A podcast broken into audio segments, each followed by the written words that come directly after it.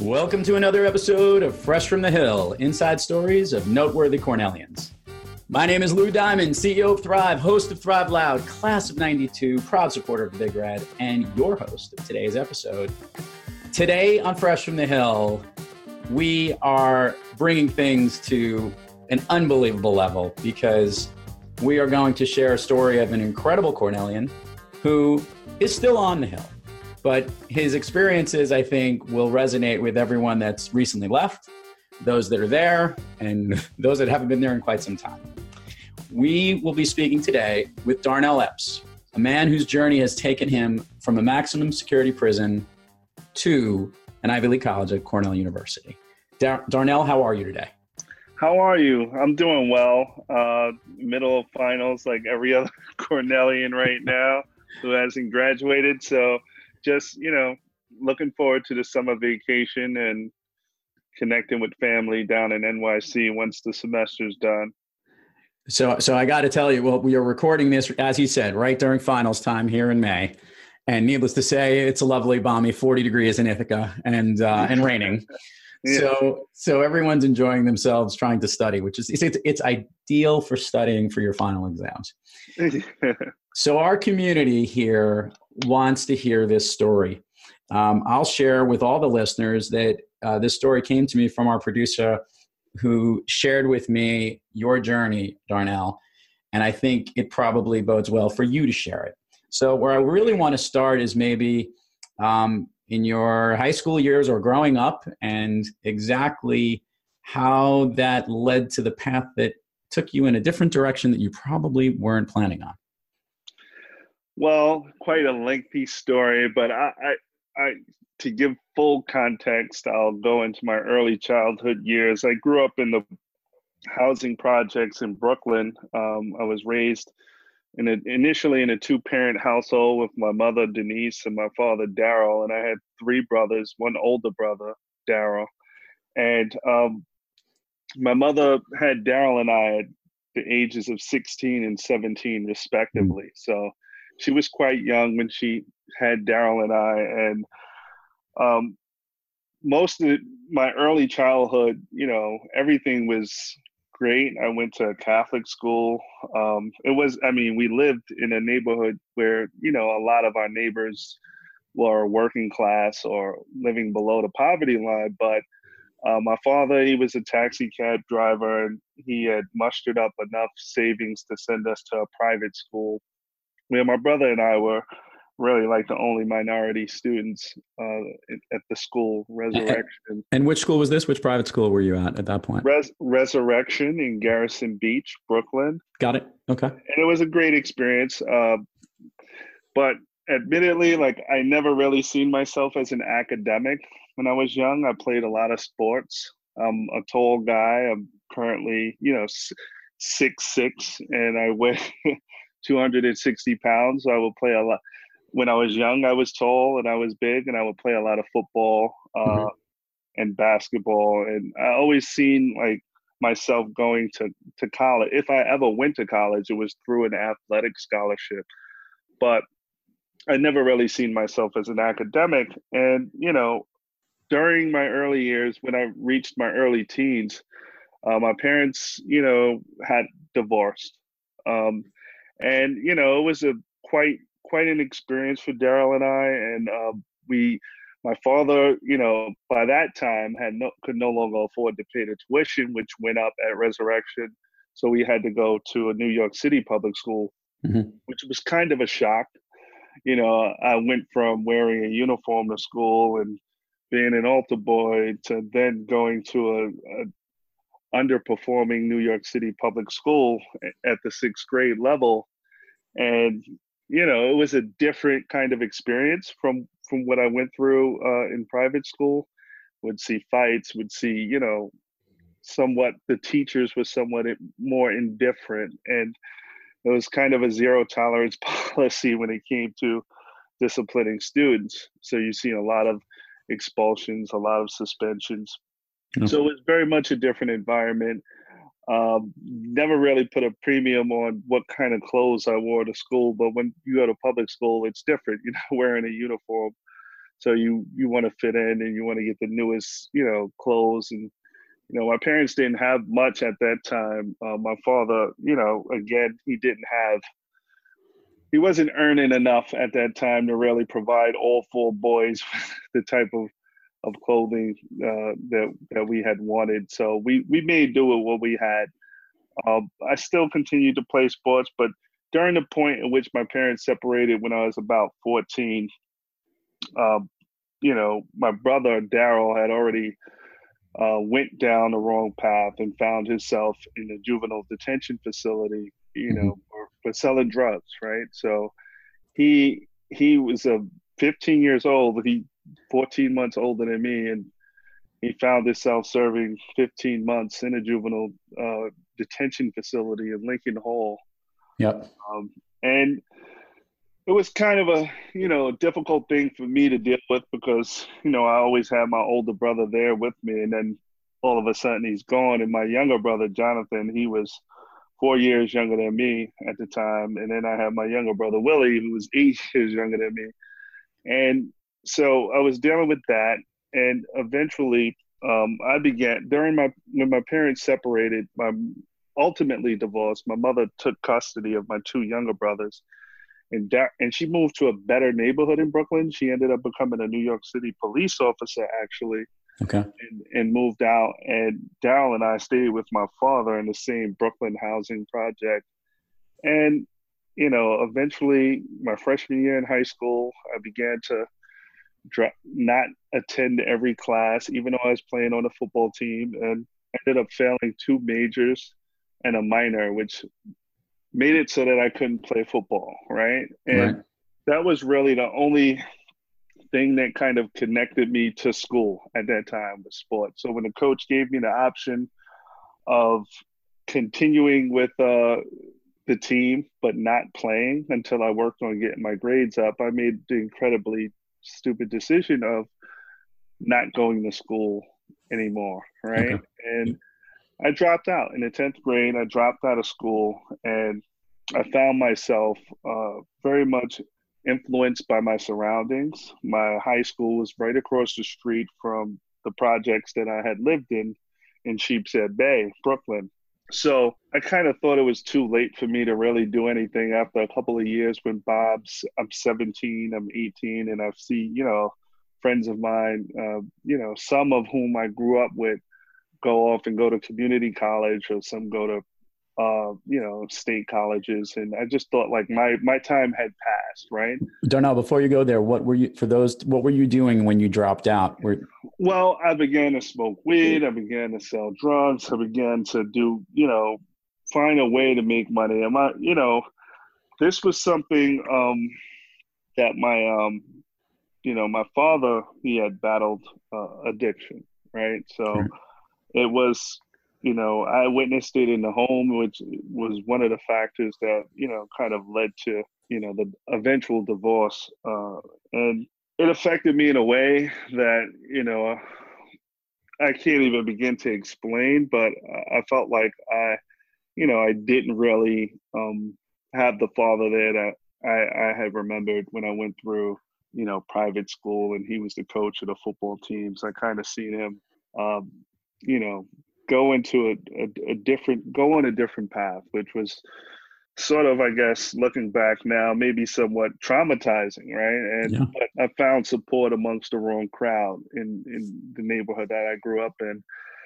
And i was out smoking weed um, you know doing foolish stuff that kids in my neighborhood were doing at that time. And i found myself on the night that this incident happened uh, with my brother um, and and your brother was back from juvenile from juvenile detention yes, at this point. Uh, yeah. Okay. Yes. To to put it, give you more a better time frame. Yeah, my brother had served 15 months in Lincoln Hall, and he was he had returned at the age of say 16, and he was accepted to John Jay College. He got his GED while he was he earned his GED while he was in Lincoln Hall, and he was considering going to college uh, at, at that young age and um, he ultimately decided not to. He again went back into you know the streets, mm-hmm. um, and it didn't bode well for him. and you know, I was in it as well, right? So my my mother had two my two younger brothers and moved out of uh, the right those projects, and um, so yeah. So at this point, your brother was out. You were there. Why don't you share with the listeners the actual incident that it, that took place, so we can understand the actual facts that happened, so they understand. Well, on the night in question, my brother, my brother's wife, who was pregnant, six months pregnant at the time, was the victim of a sexual assault by a gang member in the neighborhood, and my brother decided to confront this individual who was years older than us, who had a reputation in the neighborhood for violence. And my brother decided to confront him. My brother was armed with a weapon. And I joined I accompanied my brother there and I myself was armed and things escalated. They struggled over the weapon and my brother was wounded and the man was wounded as well fatally and I found myself before a judge in the Brooklyn Supreme Court looking at a potential life sentence and never getting getting out of prison. I was charged as an accessory uh, to to my brother's conduct, even though I didn't physically inflict any harm on anyone. I was still charged as an accomplice and, and held liable for my brother's actions. And what was the sentence at that particular time? I was sentenced to 17 years, 17 and one half years to life. My brother took full responsibility for the offense. He pled guilty and said, you know, my younger brother had nothing to do with it. And, you know, he didn't know what my intent was. And the judge was sympathetic to my brother's claims and he wanted to give me a lesser sentence. And so he offered me 15 straight years, which was a determinate sentence. And it was for a, a manslaughter charge. And I declined it because I felt like I didn't have any intent to cause harm to anyone at that particular moment. And I was just, I was just at the scene with my brother, you know, uh, and mm-hmm. I didn't really understand the legal implications of that.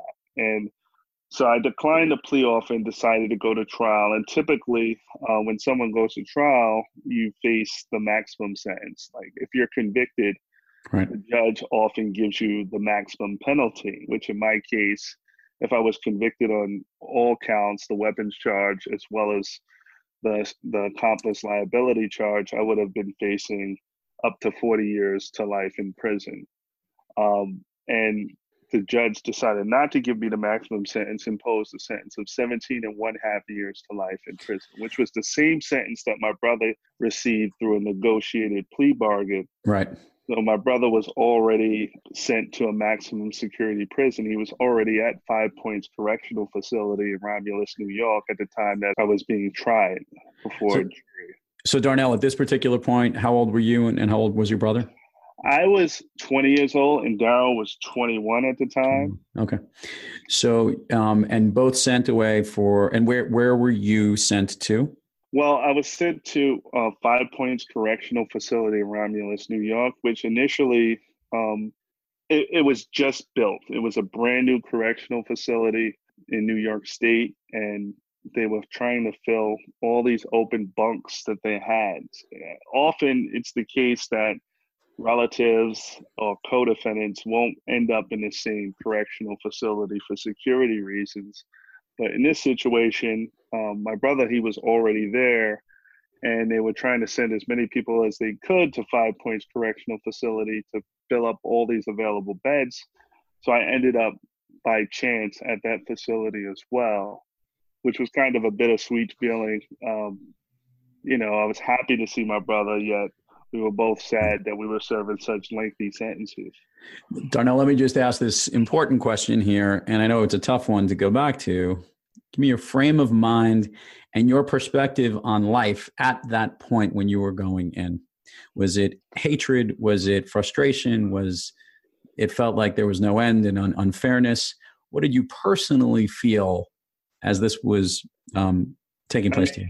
I mean, for me, I felt tremendous sorrow. I felt sorrow for, you know, the victim's family. I felt sorrow for, for the tremendous pain that I caused to my own family. Um, and I felt, you know, uh, I felt I was, you know, I felt like something had to change. That my outlook on life, my outlook on um, family, my outlook on on community, I felt like those things had to change. I knew something was flawed about my way of thinking, and I had to stop thinking about myself and start thinking about how my choices affect other people. Mm-hmm. You know? And um, so I, I, I started coming to this kind of understanding of what it is to be socially responsible incrementally through this process from being sentenced um, and then being transferred upstate. And I didn't know what would come of my future. I mean, it wasn't something I did to eventually be paroled or anything. I didn't even know that I would ever get out. I mean, right. when I was sentenced, only 3% of violent offenders um, made their first parole board in New York State, a very low percentage. I mean, I remember going up when I was first transferred upstate, and I would see a lot of older inmates in the yard uh, discussing how they were denied parole five, six times, and each time parole would deny their release, they would hold them for an, an additional two years beyond the minimum sentence. So in most of these cases, the inmates were serving sentences of say 15 to life, 20 to life but yet were denied parole five or six times, which could have extended their sentence by 10 or 12 years. And it didn't look like some of them would ever get out. So I see these older inmates aging in prison, and you know, uh, and th- a lot of them had great disciplinary records. They had, you know, co- a college education at a time when college was quite common in New York State correctional facilities until the Clinton crime bill.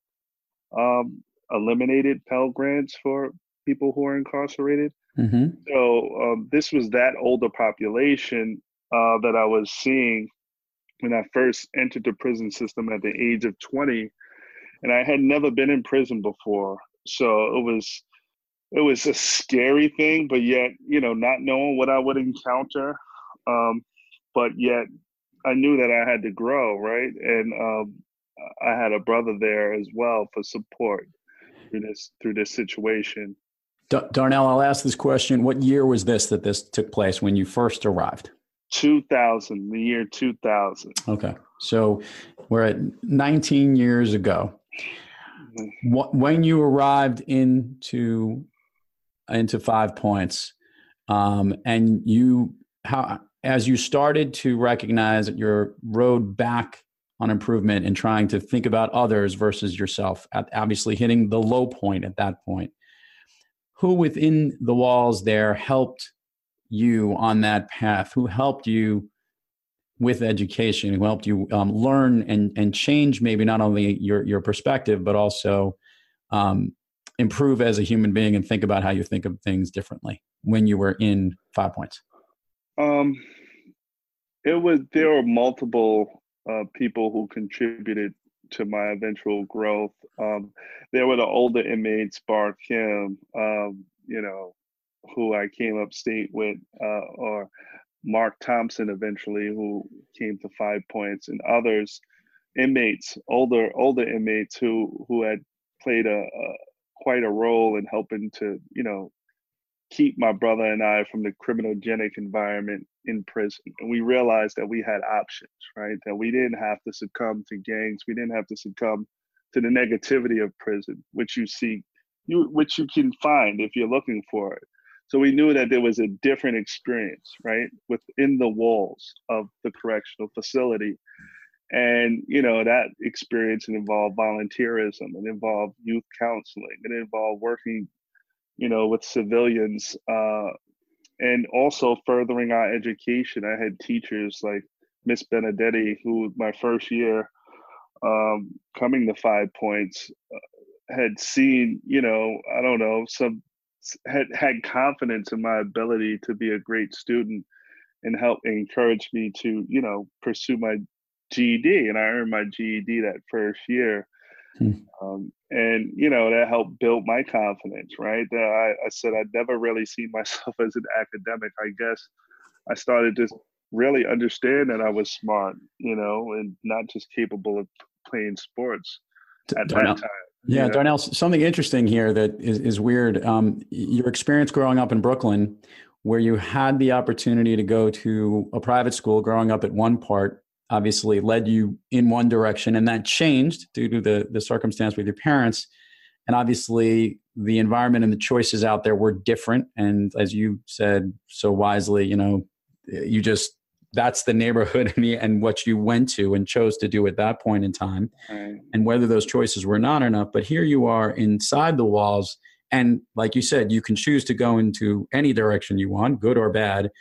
Um, what i guess was the impetus behind you to want to improve yourself versus keeping things the status quo when you were there? I mean one thing i you know that was that struck me deep was seeing the the pain. When I was in the courtroom, when I walked walked in the courtroom, and I would see a packed courtroom, and I would see families on both sides feel, feeling pain.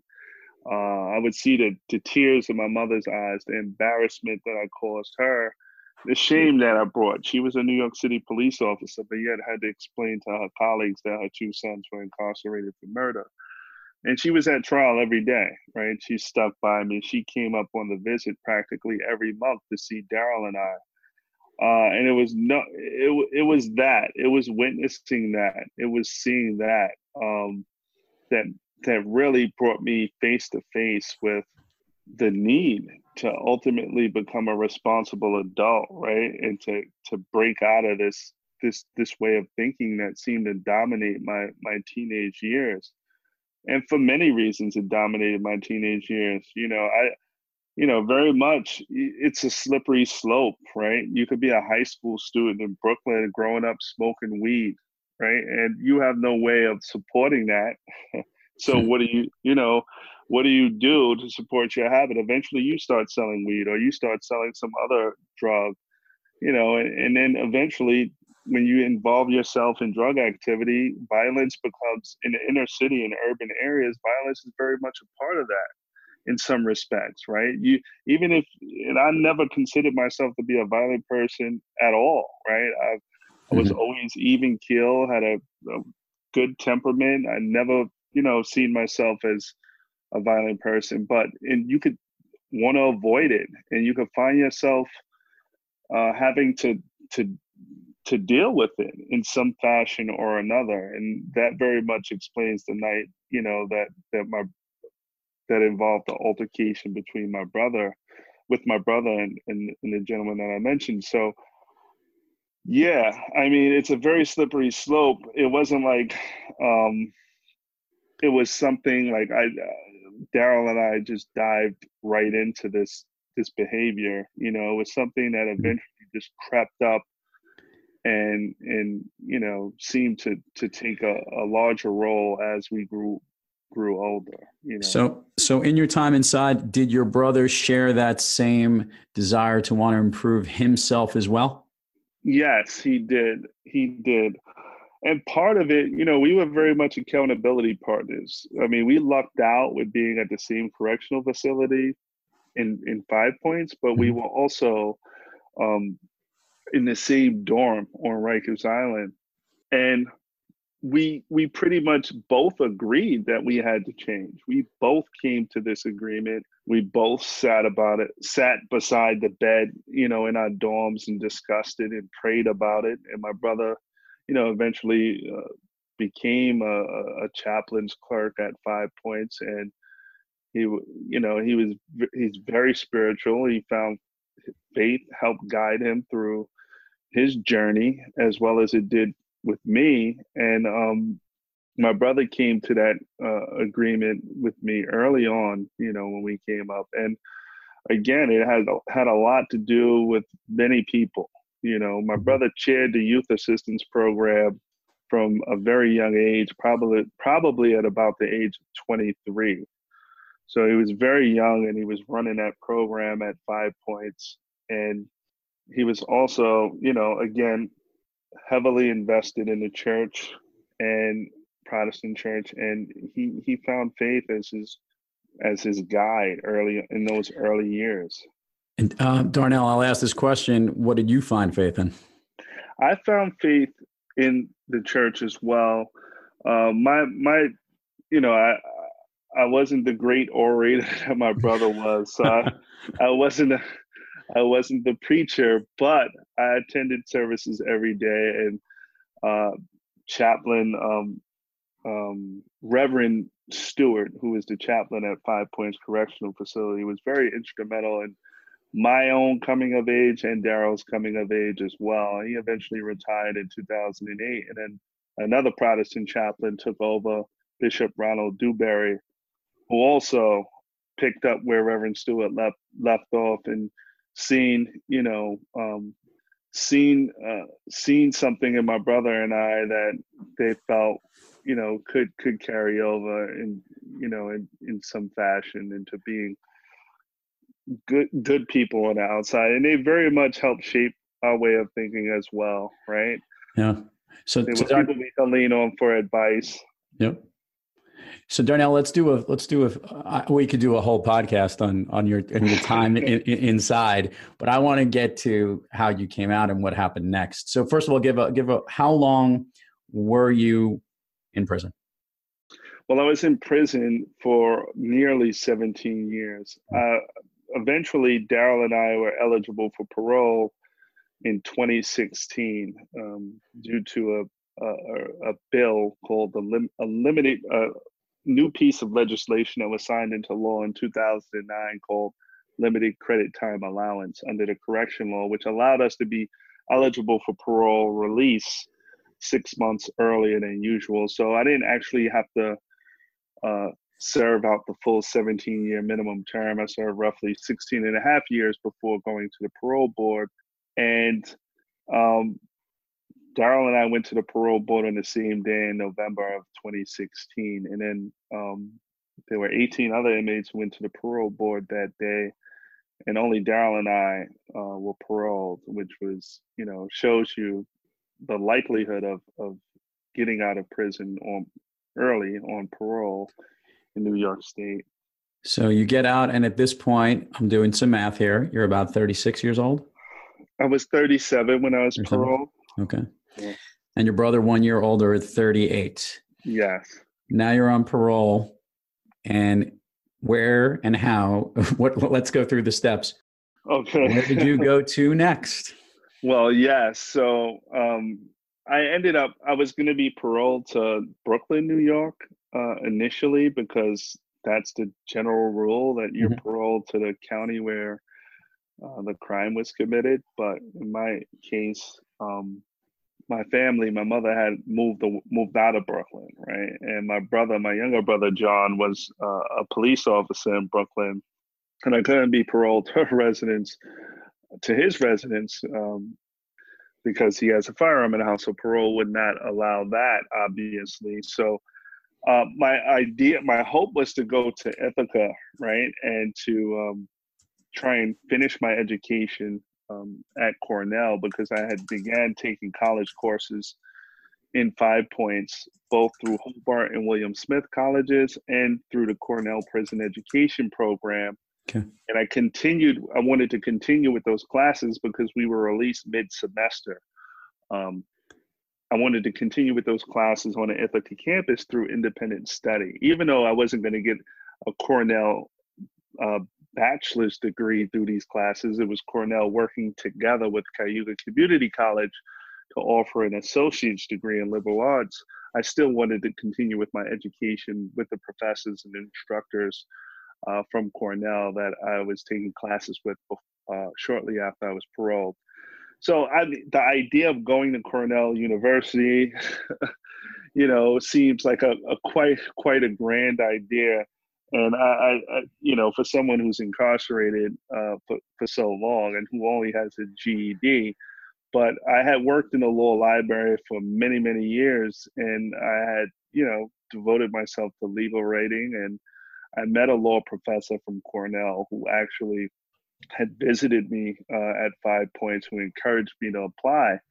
So um, I really took it seriously at that point that maybe this is something I should pursue.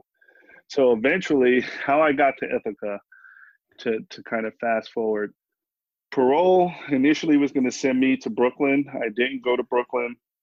I just um, I had no residence there, so I wanted to go to Ithaca that was not approved initially, and then a judge a former city court judge um, in Ithaca uh, said, told parole that he would, would allow me to stay at his residence uh, for purposes of furthering furthering my education. Wow.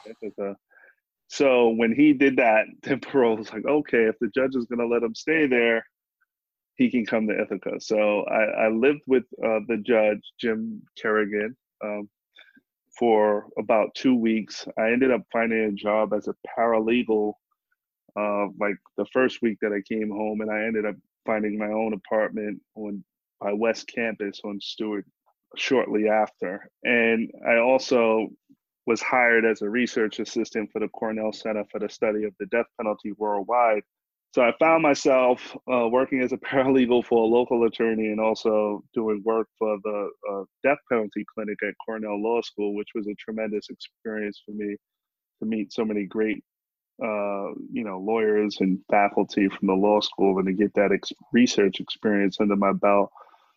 That was awesome. And then I audited a class um, the fall of 2017 now, I was also still continuing with the classes I had mentioned that I had started on the inside, right? Uh, through independent study, going to Goldwin Smith or you know, and meeting with the professor uh, um, in in his office and talking about Aristotle for three hours, you know, and then coming out and and not, you know, it's different when you're in a classroom. You don't have to answer every question. Independent study is an entirely different beast but it was fun, right?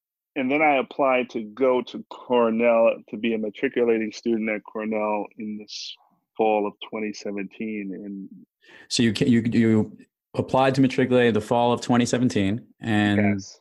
We are now recording this in the spring of 2019.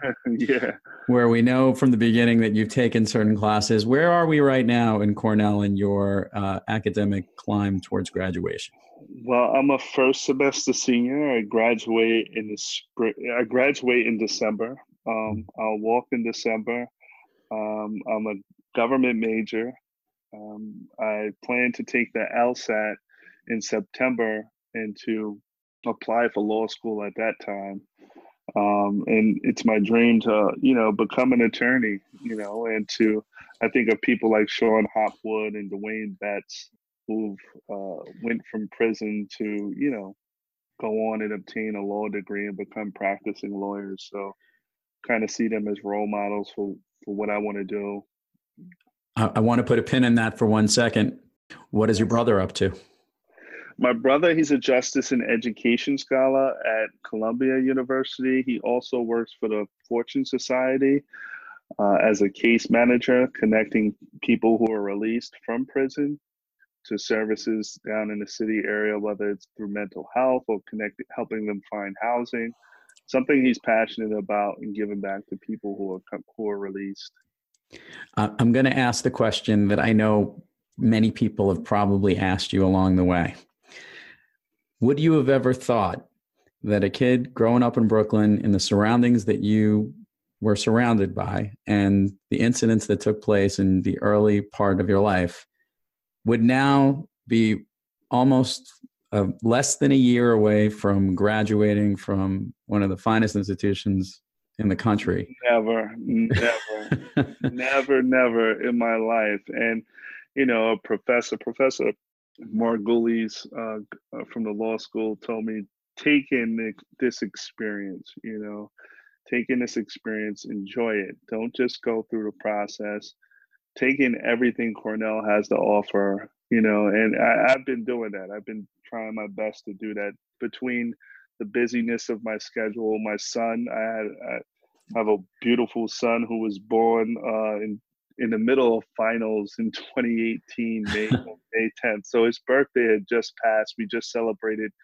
had a big birthday party on Saturday, um, and my family came up from New York City and we celebrated here in Ithaca at Stewart Park, which was great. So between fatherhood, work, uh, and taking a ton of classes at Cornell, you know, I'm still trying to absorb everything and, you know, enjoy this part of my life. I remember thinking back when I was 21 and 22, and I'd sit in a cell and think about you know, how I would never have that opportunity, how, you know, I, maybe I blew it, right? Like mm. I would, you know, see uh, commencement speakers on television every May talking to students who are graduating college, and it would be on the local news. And I would say, wow, I wish one day I could, you know, don that cap and gown. Like, would it would it ever be real to me? And you know, I'm living that right now. So I try to pinch myself and remind myself where I was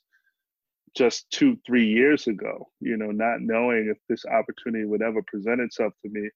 And, you know, become a way to, it, it's become a way for me to redeem myself, right? Yeah. My mother's like so proud of everything I've done. Like she, she went and sent the New York Times article I wrote to all of her friends and, you know, just to see her face when I was released, like waiting at the door for mm. my brothers, you know, it was a very emotional experience for me, knowing that they'd been there all those years. And to now say, look, I'm making them proud is, you know, priceless. Darnell, I want to thank you for three things. First of all, um, I want to thank you because your story was so captivating. This is without a doubt the least I've had to talk on the on this podcast. So I know our listeners are ecstatic because they didn't want to hear a lot from me. I want to thank you for sharing this unbelievable story um, that is yet to be unwritten. And I think I, I want to thank you personally for just sharing and explaining the level of maturity that you had to go through and what you must have had to deal with all these years, but to also have that sense of appreciation as that professor told you to take it all in. Um, yeah. Um, I think our listeners who just heard this will do exactly the same. And uh, I, I can't thank you enough for sharing this incredible story and only want to wish you continued success. Um, thank you. I, I don't want to go back and, and, and say what you'd wish or whatever it is, because obviously, you know, uh, you've got a family, you've got an education soon to be under your belt, and probably many more great things ahead of you. Um, I just want you to continue to tell the story and call me up so that when you know I want to find you, the guy that's going to make the movie of the follow because, because I'm I'm I'm already in the back of my head saying I got a couple of people we should be talking to. But uh, when that story shows up on film, maybe we hang out and we go on the on the red carpet together. How about that? Definitely, definitely. you know, uh, there's so much to the to the story that you know I can't really like give everyone in such a short time per, time span. But you know, it yeah it, it you know it's it's a it's a, it's so much to it to that experience to that journey um again it was 17 years so you can only imagine you know. uh, in in reality it's hard to imagine and yeah. i think what's even more impressive is how your perspective and the way that you you look at things and the way that you're going through it and and i guess like you said so few get out of the correctional system beforehand for parole and be, the, not only the ability to do it but also to take advantage of it as you have and um, i hope others are inspired by that story alone all the way down to young kids in troubled neighborhoods to those yes. that are between are in prison and have to think about it and what i what i share is obviously the community here from the business community of those people in the professional world to the young alumni that are listening to this program as well. Hopefully, we'll also gain an appreciation for these great programs that are going on as well, and uh, continue to support them because I think they're they're vital. Because uh, finding people like you to bring you to light is a pretty awesome experience. So, thank, thank you again. Appreciate that. Absolutely. Um, before we leave, though, I got to have a little fun with you, if that's okay, okay. with you because no because I think it would be fun, and, and and and I know we've got a, a certain perspective here, but um, are you a fan of the movies? Um, yeah, I am a fan of the movies. I actually just uh, seen Endgame with kind of I was a comic book nerd when I was in you know in the, in the 90s when people read comic books. So I, I, had to watch Endgame and I watched Game of Thrones but that technically it doesn't count as a movie. That's oh, it feels like a movie. I've been I've been watching it every week as well. So I guess I would love to ask you do you have an all-time favorite movie? Um Million Dollar Baby with Hilary Swank. And why is that your favorite movie? Um I like Morgan Freeman as an actor, and I thought that the acting was great, and I thought the story was very emotional, and um, I don't know, it it just struck me as you know her performance, Hilary Swank's performance in the movie was just amazing. You know, uh, you know, coming from the rural, you know, um, family that she came from, and then suffering that that injury in the ring, and uh, the the chemistry between her and Morgan Freeman was was great throughout the movie, and it was one of my all. It's it is my favorite movie of all. Uh, believe it or not, it's. I totally believe it. it. It's great, and I and I want to say I think those were two Oscars that they both got, and yes. and, Clint, and Clint Eastwood won it for whatever it was. I, I may have won Best Director too. So Best could, Director, she yeah. definitely won Best Actress. I yes. remember that. Anyway, Darnell Epps, uh, thank you for sharing your story and uh, you, continued success to you. Hey, good good luck on your Spanish final.